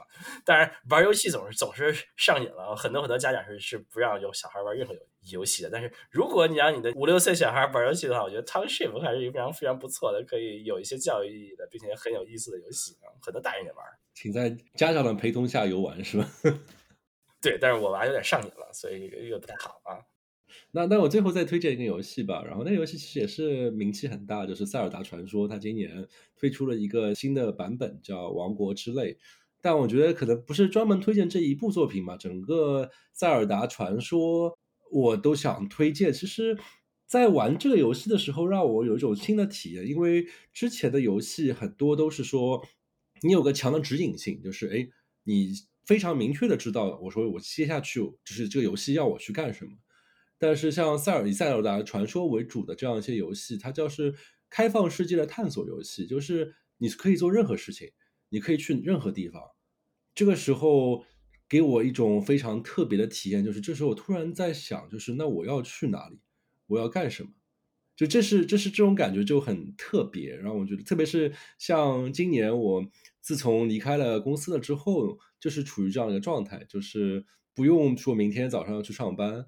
这个时候你就感觉是被扔到了这样游戏这样一块旷野里面，你可以做任何的事情，但同时的话，你就要去问自己，就是那今天我要去哪里，或者说是这个月我要去哪里？那它跟那种传统的这种全地图 RPG 有什么区别呢？全地图 RPG 是什么样的？就是地图上随便乱走，然后你到哪儿就触发一个什么境界，没有一个剧情，就是你到哪儿就触发那儿剧情玩一下，就跟那个传统那种全地图 RPG 的区别在哪？是没有区别的，我觉得我就按你的描述来说是比较类似的，就是完全是一个靠自己的好奇心来驱动你接下去要干什么的这样一个游戏啊！我突然想起一个例子，就是三十年前，三十年前吧，我操，我我我这么老了，有有部游戏叫做《金庸群侠传》啊，就著名的全地图 RPG 啊，就是有有那个意思吗？对对，我觉得可能这这我推荐这部游戏，倒不是说它是一个新的今年出来的东西，而是可能我跟我自己个人的境遇有关系，就突然就觉得，就说哎，玩这些游戏。有一些特别的感受吧，然后接下去我们就可能游戏推环节推荐完了，就进入数码环节。我觉得刚才提到塞尔达很有趣，就是我感觉我在玩塞尔达体验就跟我推荐的第一款产品的体验非常的类似，就是大名鼎鼎的 Chat GPT。那为啥呀？因为因为 Chat GPT，特别是我用 Chat GPT 来进行一些学习的时候，就很有一种在开放的世界探索的这种感觉，就是它能够回答我的所有问题。就是不一定靠谱，但是我就开始就说，那我的好奇心指引我去哪里？就有些时候可能跟 ChatGPT 聊天，就一聊聊两三个小时都有这种情况。哇塞，这么厉害！聊啥呀？就比如说，我可能最近一段时间在看 AI 相关的内容，我就可能先开始问，比如说我听到一个关键词，比如说 reinforcement learning 这样的一个关键词，我就问他问他什么意思。然后我问他完这个什么意思之后，他就提到了一些关键词。我说我我也不知道这个意思，你跟我说一下什么意思。问完这个之后，我说哎，这个东西我是这么理解，你觉得对吗？然后我说这个东西和那个东西，我觉得他们的关系比较像是这个和那个，你说对不对？然后他聊完之后再说，哎，这个 reinforcement learning，呃，我知道 machine learning，那么 reinforcement learning 在 machine learning 这样的一个体系架构下处在什么样的位置？包括说，哎，那你能给我举些例子吗？比如说。用 reinforcement learning 可以做什么事情？哎，如果这件事情以前是用传统的 machine learning 的方法，该怎么做？甚至于我都问他说：“哎，我们今天可能已经聊了一两个小时了，那你能帮我总结一下我们今天聊了什么？”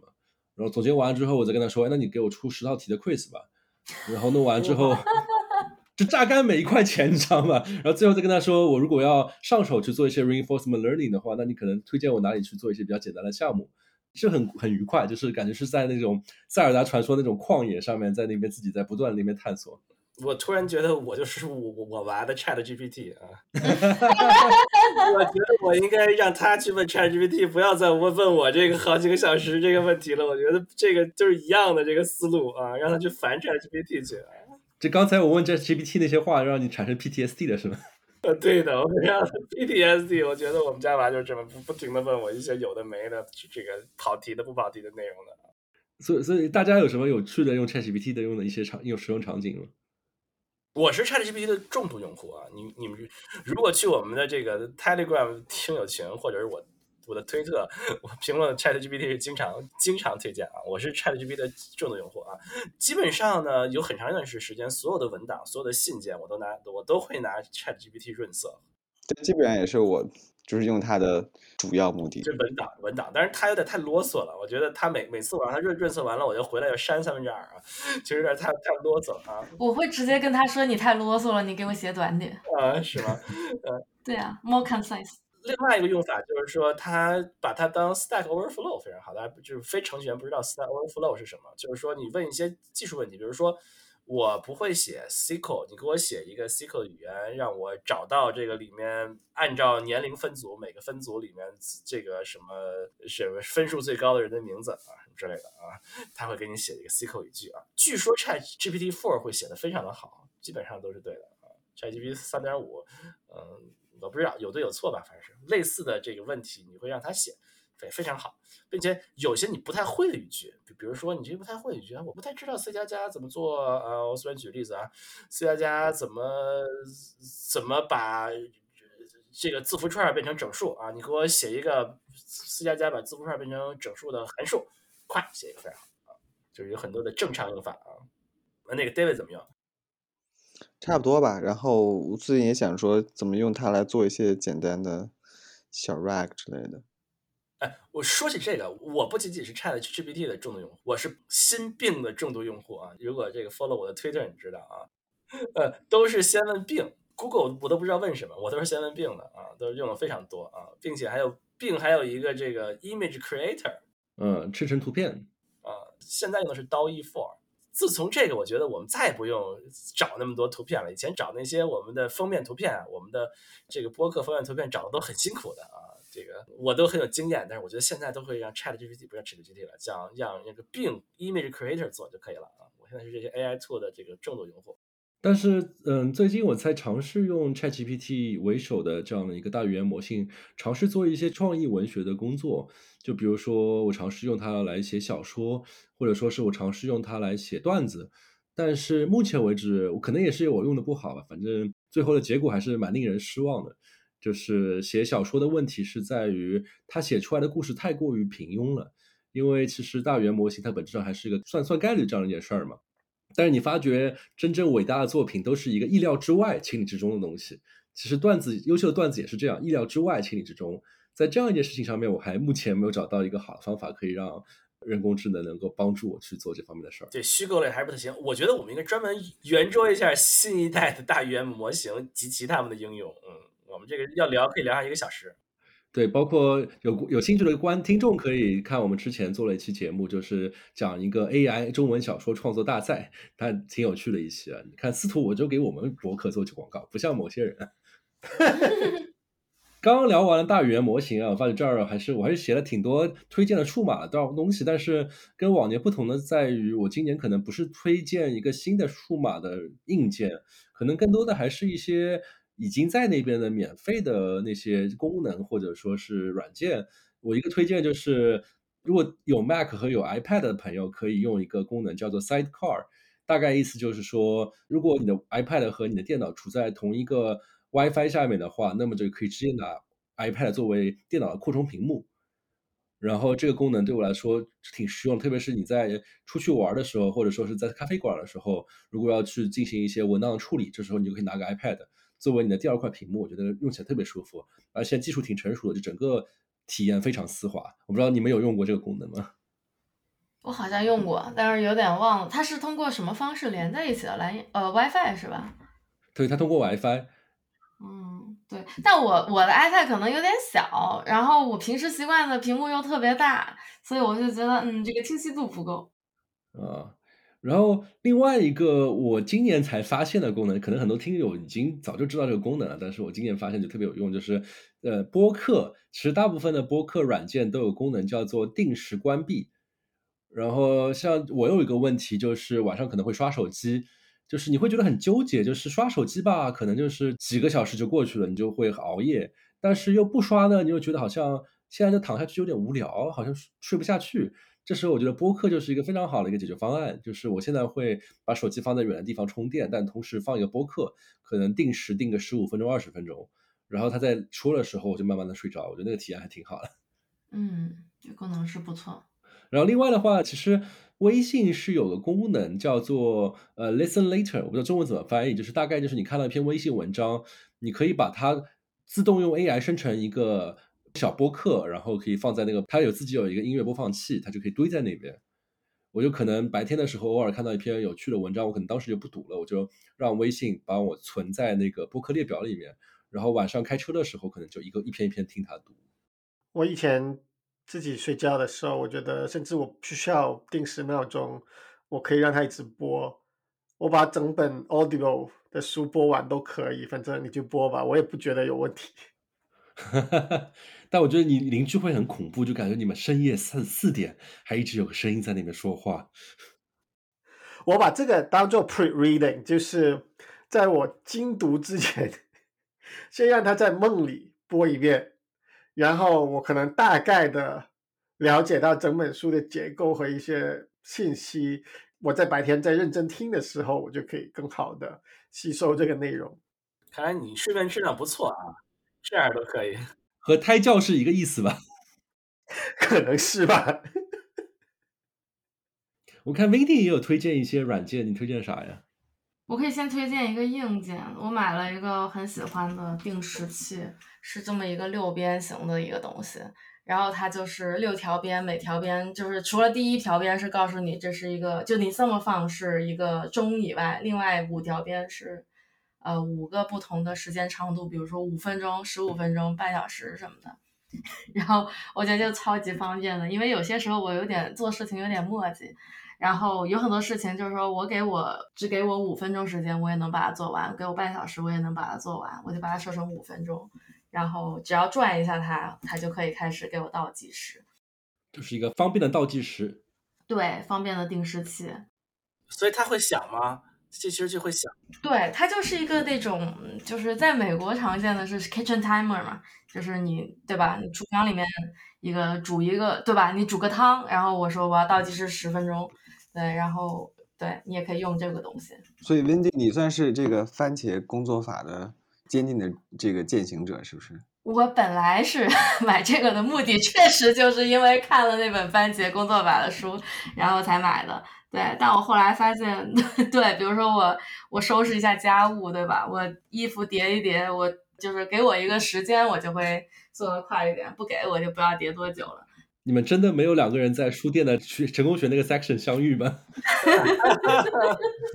呃，我们家的这个计时器都是这个给娃记的啊，所以我也找找看看能不能这个迅速的给娃上个计时器啊。对，我觉得这个给带娃应该很有用。嗯，然后软件的话，软件的话，我有一个推荐啊，就有好几个推荐的。其中一个是我去旅行的时候喜欢用的两个，其实是一回事儿的软件，一个叫 Fog of World，就是世世界迷雾吧，好像中文名叫做，或者另外一个叫 Foot Footprint，他们干的都是一个事情，就是画线，就是你去过哪，他就在哪画画个点。然后比如说，呃，我其实是去年去埃及玩的时候，呃，一起去的小伙伴他有这个 Fog of World 这个软件，他已经用了这个 app 已经十年了。然后过去十年里面，他去的所有地方，他都会就是在那个世界地图上画画下一条轨迹。包括你坐飞机，他甚至坐飞机的时候，手机都会放在窗边，然后飞机飞过的轨迹都会留在这个世界地图上，非常酷。我当时就飞行模式也也不会影响吗？飞行模式也不会，对对对，只要有 GPS。就是只要连上了 GPS 就可以，然后它甚至有时候会补画，就比如说我今天从从家到三番，但是 somehow 这个坏了，它它这个 app 当时崩了，没有没有给我画上这条线，那么我可以在 Google Map 上把这条轨迹 找回来，然后再画到这个 app 里面，就我觉得还挺挺好玩的，尤其就适合给这个喜欢出门游玩的朋友。有些人他在一个城市待很久，对吧？比如说我在广州生活了很久，那我是不是去过广州的大街小巷，对吧？所有的马路我是不是都压过？那有些人他就会就会展示出一个我，比如说我在广州、我在北京画过的所有的线，三横六竖的全都去过，就我觉得还挺酷的啊。这就我比较喜欢这两个 app 的原因吧。然后 Fog of War 是一个十年的 app 了，Footprint 是一个新一点的，它会有更具体的你在什么时间点到那个点上。就这是一个更新的版本而已。啊，我的 f o r World 已经用了十多年了。我在北京的时候就已经在用它了。我现在有一个三百 G 的账号。哇，有这么多数据，所以你也是个老用户了。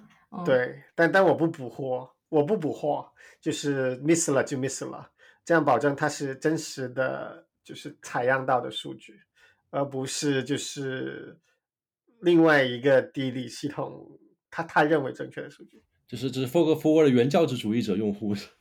对，但是就是你开车上哪个山走哪条 hike，这些全部都是就是原来的路，而且在没有 Apple Watch Ultra 的所谓的山上野径返回的功能之前，我基本上就依靠它来把路找回去。就是你在山上，你看过你走过的那个路径。哦，好酷！你从哪一年开始用的？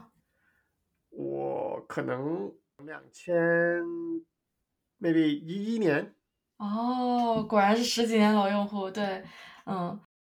然后另外两个 app 我喜欢的一个叫 Flowmo，它就是一个很小的卡片笔记 app，你可以理解成它是一个 private 的 Twitter，就是没有任何搜索功能的一个，你可以把任何东西往上写，然后可以长篇大论，也可以就写一句话，然后可以加 hashtag，可以引用别的你发过的那个 note，对，这么一个 app，我觉得还挺推荐。它有一个 GitHub 一样的那个。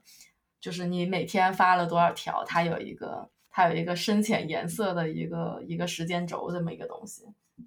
对，然后 Daily 是一个那个记录自己高兴不高兴的 app，Mood Tracker，对，它是可以这么说。感觉都是各种 habit 的具现化。真的吗？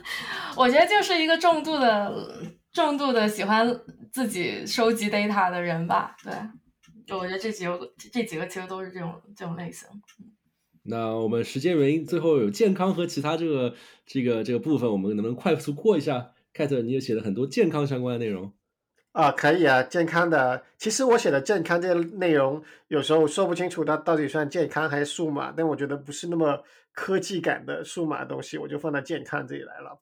呃，第一个是我们。不是说年初去 CES 嘛，对吧？然后呢，第二天逛着逛着，实在累得受不了了，然后遇到一个按摩椅的展示，然后就在上面躺了半个小时。躺了半个小时之后呢，就买了一个按摩椅。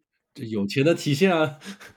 叫做戴娃 D A I W A，我也不知道这个品牌应该怎么念才是正确的。就是戴娃，好吧？真的是带娃吗？带小孩吗？对，然后呢，就买了他们一个。按摩椅在家里还挺爽的，就是每天累了就坐上去让它跑，然后它有一个功能是说跑完之后不恢复原位，继续让你在一个平躺的位置，然后很适合按摩完就睡觉。当然也可以整合我刚刚所说的，就是开始播电子有声读物，然后就开始按摩，然后睡着了就继续做所谓的抬脚。然后下一个叫做 NutriSense NutriSense 是一个。现在可能慢慢普及起来的叫做 CGM 的东西，就是持续血糖仪，就是它能够不停的监控你现在的血糖，然后给你画一个连续的这样的曲线吧。然后用途呢，传统来说，连续血糖仪是用来给糖尿病人用的，来监控他们现在血糖超了多少，然后要不要手工的打胰岛素，甚至直接跟。胰岛素的 pump 连起来，自动控制胰岛素 pump。但是呢，现在普通人也用，更多的就是用来了解，例如说自己吃了什么食物，它对血糖有什么影响，然后再记录下来说，那自己血糖有这样的变化，对自己，例如说，呃，是不是觉得很精神啊，还是昏昏入睡啊，这种状态有什么影响啊？或者是说自己体育竞技上的表现有什么影响啊？然后去尝试寻找一个更优的这个。饮食、运动、睡眠的方案啊，所以你刚刚说 Windy 收集很多数据，其实我也收集很多数据，就是 NutriSense 是其中一个，就是你可以连续的收集你的血糖，然后用它来分析你的其他。所以书店里面成功学那个部分是你们三个人相聚是吧？我有个问题啊，看这个是侵入性的，是的吗？是扎针的对吧？它只需要扎一下，然后它有一根好像导管或者棉芯这样的很细很细的东西，会埋在你的皮下，大概四五毫米左右。就你戳完一下之后，那个针是马上拔除了，但是这根棉芯一样的东西就永远不是永远吧，十到十四天就在那里，因为那个东西贴在你身上的电池只有十到十四天，然后十四天之后。你就把它拿下来，要用下一个，然后它成本也不低，呃，一个这样的东西，如果你有处方的话，我猜你的零售价可能是一百块钱一个。一根针吗？不是一根针，是一个能够用十天的血糖仪，持续血糖仪。所以每十天需要扎一次吗？你每十天或者十四天，看你具体选哪个品牌。现在有两个大品牌，所以每个月要两三百块钱。所以所以你在用啊？对，我怎么感感觉这些年录下来，我感觉跟 Cat 有点有点阶级差距了。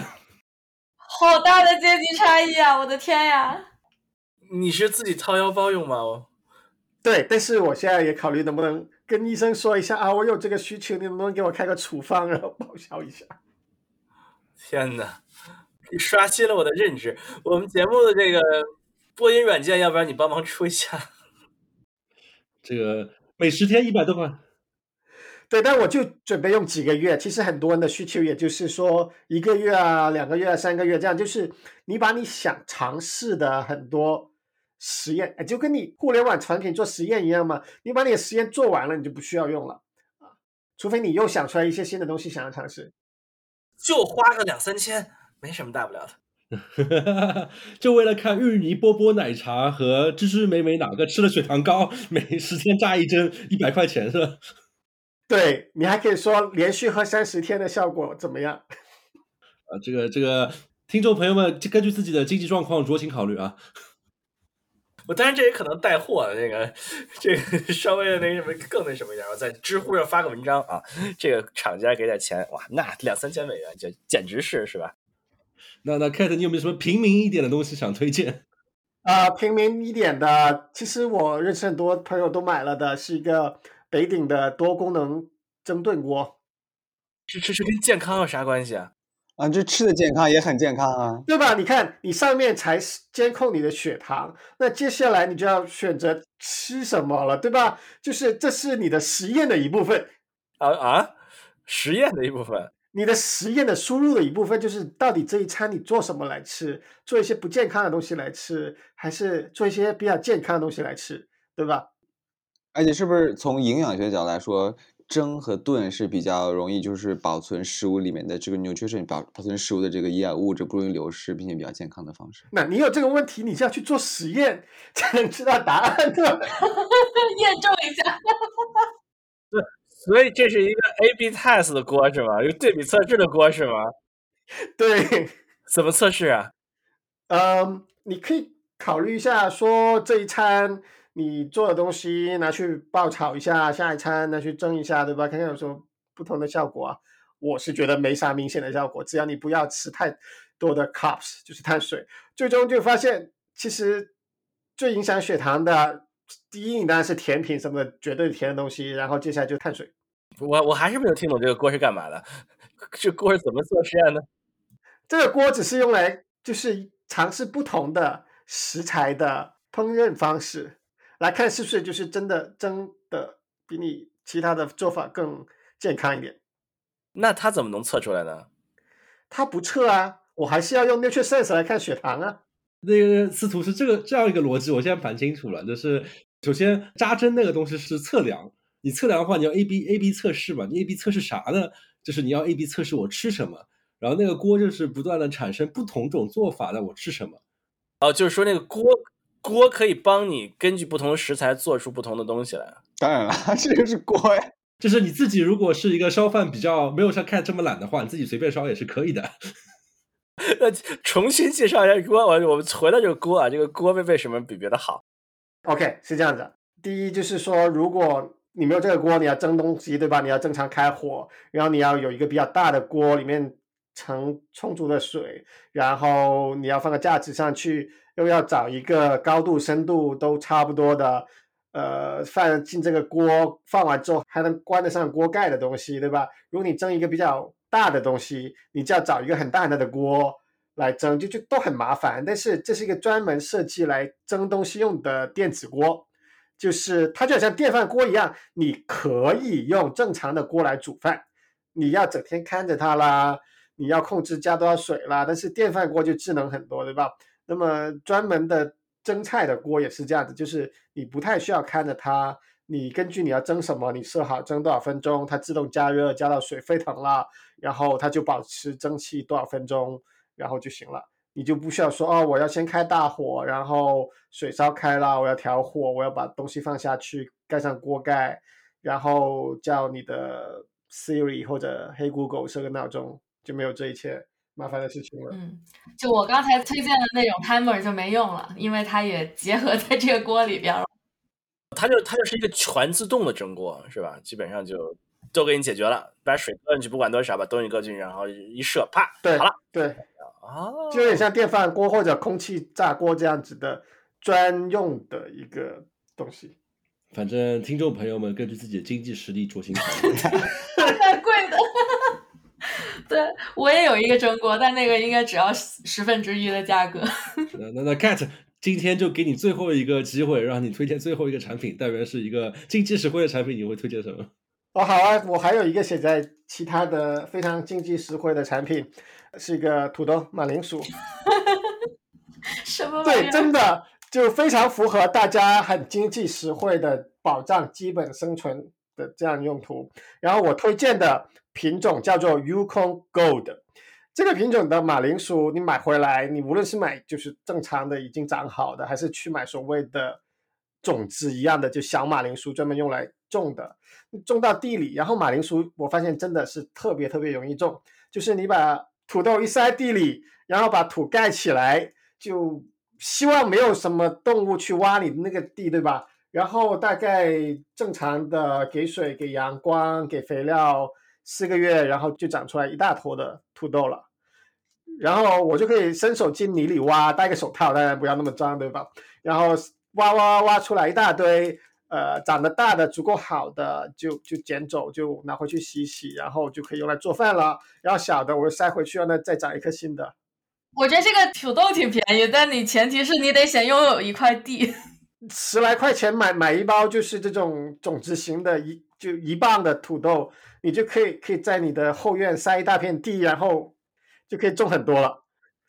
塞一大片地，对，一大片地。这个这个还是啊，跟你讲，就是那个听众听众朋友们根据自家条件酌情考虑购买啊。那哎，这个品种跟你种土豆有什么关系呢？是它很好长吗？对对对对对，就相对我尝试过的其他的土豆品种来说，我觉得这个是比较容易长吧，也比较容易不受其他东西的影响，就能够比较出生出长，然后长完出来又不是那种小的那种迷你型的土豆，它是比较正常体型的土豆。啊，所以 Yukon Gold 是这种比较好好种的一个土豆。我记得 Yukon 好像是一就是那种就是皮儿比较薄的那种淡黄色的那个。对对对对对对，有点是那种颜色。好，我印象中好像那土豆分两种，一种是偏软的，一一种是偏硬的。好像 Yukon 是一种偏硬的，是不是？呃，但它也不是脆土豆，它偏硬一点，但是你煮煮就软了，不像是 Russell 这种就是脆土豆，就是你怎么煮都应该是脆的。那 Russell 不是软土豆？哎，另外了，反正它是一个大概比较在两者中间的土豆啊。所以我就最后一个问题，所以吃吃完土豆之后，这血糖升的高不高？呃，还是有可观测的影响的。因为是碳水是吧？对，所以那个那个玩意儿 Neuroscience 是测血糖的是吧？是血脂的。对，那你你做了很多实验了吗？已经针对不同的碳水啊、蛋白质啊，然后蔬菜啊，对对对对对，升糖指数可以发表了是吧？你有发表在哪儿吗？让我们去 围观一下你的报告吗？没有呢，就只是自己私底下看了。这个这个，大家听众朋友们，如果对这件事情感兴趣的话，欢迎在节目下面 at cat 啊。这个如果你们 at 够多了，cat 真的发布了报告，就为你们省钱和每十天扎一针这件事儿了。听众朋友，你你要是好奇你吃的经常吃的什么东西升糖怎么样，寄给他一份儿，让他帮你吃啊。在美国的朋友可以考虑投喂 cat 啊。哎，对，它有北鼎多功能蒸炖锅，一定可以做好，并且告诉你数次。呃，最后我推荐一个真正经济实惠的东西吧。然后我推荐一个叫水上书时间轴手账本。那个其实哪个牌子其实不重要，它大概意思就是它这个呃本子它本身会给你画好格子，然后相当于是每一天就是一页，然后它会帮你把一天把那个时间都排下来，每个小时一行。这样的话，相当于是我用这个本子就是帮助我更好的规划一天吧。早上就爬起来之后就打这个本子，然后大概它每一轴是一个小时嘛，大概就把今天一天的做的事情排一下。我觉得对我个人的一天的体验还是提升挺大的。包括它有一些更好的设计，因为它知道你怎么排和这一天怎么过，其实会有些出入，所以它其实是两面，就是左边是你怎么安排，右边是事实上你怎么过了，包括它上面还有四个格子，就你可以列一下说今天我我想做的事情是哪几件，我觉得它是个挺好的帮助我规划一天的这样的一个小工具吧。啊，我想要推荐的也碰巧也是一个手账本，它是一个日本的品牌，中文名好像叫国誉，就中国的国，名誉的誉，英文的话是 g i b o n tackle，对，然后它是一个跟上介绍的这个时间轴什么的有点像啊，它也是中间有一个。比如说今天从零点到二十四点，每个小时它有它有两小行的小方格给你填，你每个小时做了什么，左边是你的计划，右边是你实现的怎么样。然后跟呃上推荐的这个手账本有区别的点在于，它是给你写好日期的。比如说明年二零二四年，它从一月一号到十二月三十一号，每一天都有一页给你写，而且可能每个月都有一个。就是本月的总结和下一月的计划的这么单独另开的一页，然后它还有几个月历在最前面，最前面还有写上你的，你还可以写上你的什么一百个我想做的事情啊，然后各个方面的目标呀、小目标呀什么的这么一个东西。我现在可是不敢写新年愿望了。嗯，写写吧，给自己增加点 写段子的可能性，对吧？那如果你上了个厕所五分钟这种事情。怎么办？怎么记进去？哦，一般你是写大概有超过半小时的，就一个番茄钟，二十五分钟，就是至少得是这么一个长度的事情才值得写上去。那如果你发生了很多碎片时间，然后这一个小时就过去了，所以计划很重要呀，要先计划一下。包括我到时候写的话，就可能这一个小时就是两个字：杂事。对啊，我也发现这种情况太容易发生了，根本。各位都是非常这个生活非常的有规划的人啊啊不是不是不是，就是没有规划的人才会就差生文具多吧？你听说过这句话吗？对 我就是，大家要是真的很感兴趣，对于如何用手账本的话，我碰巧最近刚看了一本书，微信读书上面的叫《用手账管理时间》，对，也可以看很短的一本书，我就花一天就看完了。David 评论一下，David 评论一下，没看过，没看过，居然没看过。被比下去了。那那好，总结一下，今天我们聊了这么多内容啊，这个大家总体上来说，二零二三年至少没有去年那么丧吧？大家都过得有些变化，同时也还行，感觉都还行吧，还活着啊。然后图书环节啊，我们这边逼格担当司徒给大家推荐了很多跟历史有关的书啊，然后包括 David 和 Wendy 是占成功学派，是给大家推荐了一些 如何高效管理自己的书啊。然后电影方面。说不出一个所以然吧，推荐了一些令人深刻、发人深省的，同时也有一些合家欢的电影，大家可以酌情观看啊。然后电视剧方面，凯特推荐了一些有趣的电视剧，然后 Windy 和我都推荐大家看一看《漫长的季节》，关于东北。然后关于游戏方面，然后这这 Cat 推荐了很多游戏啊，这个喜欢游戏的就就过去看吧。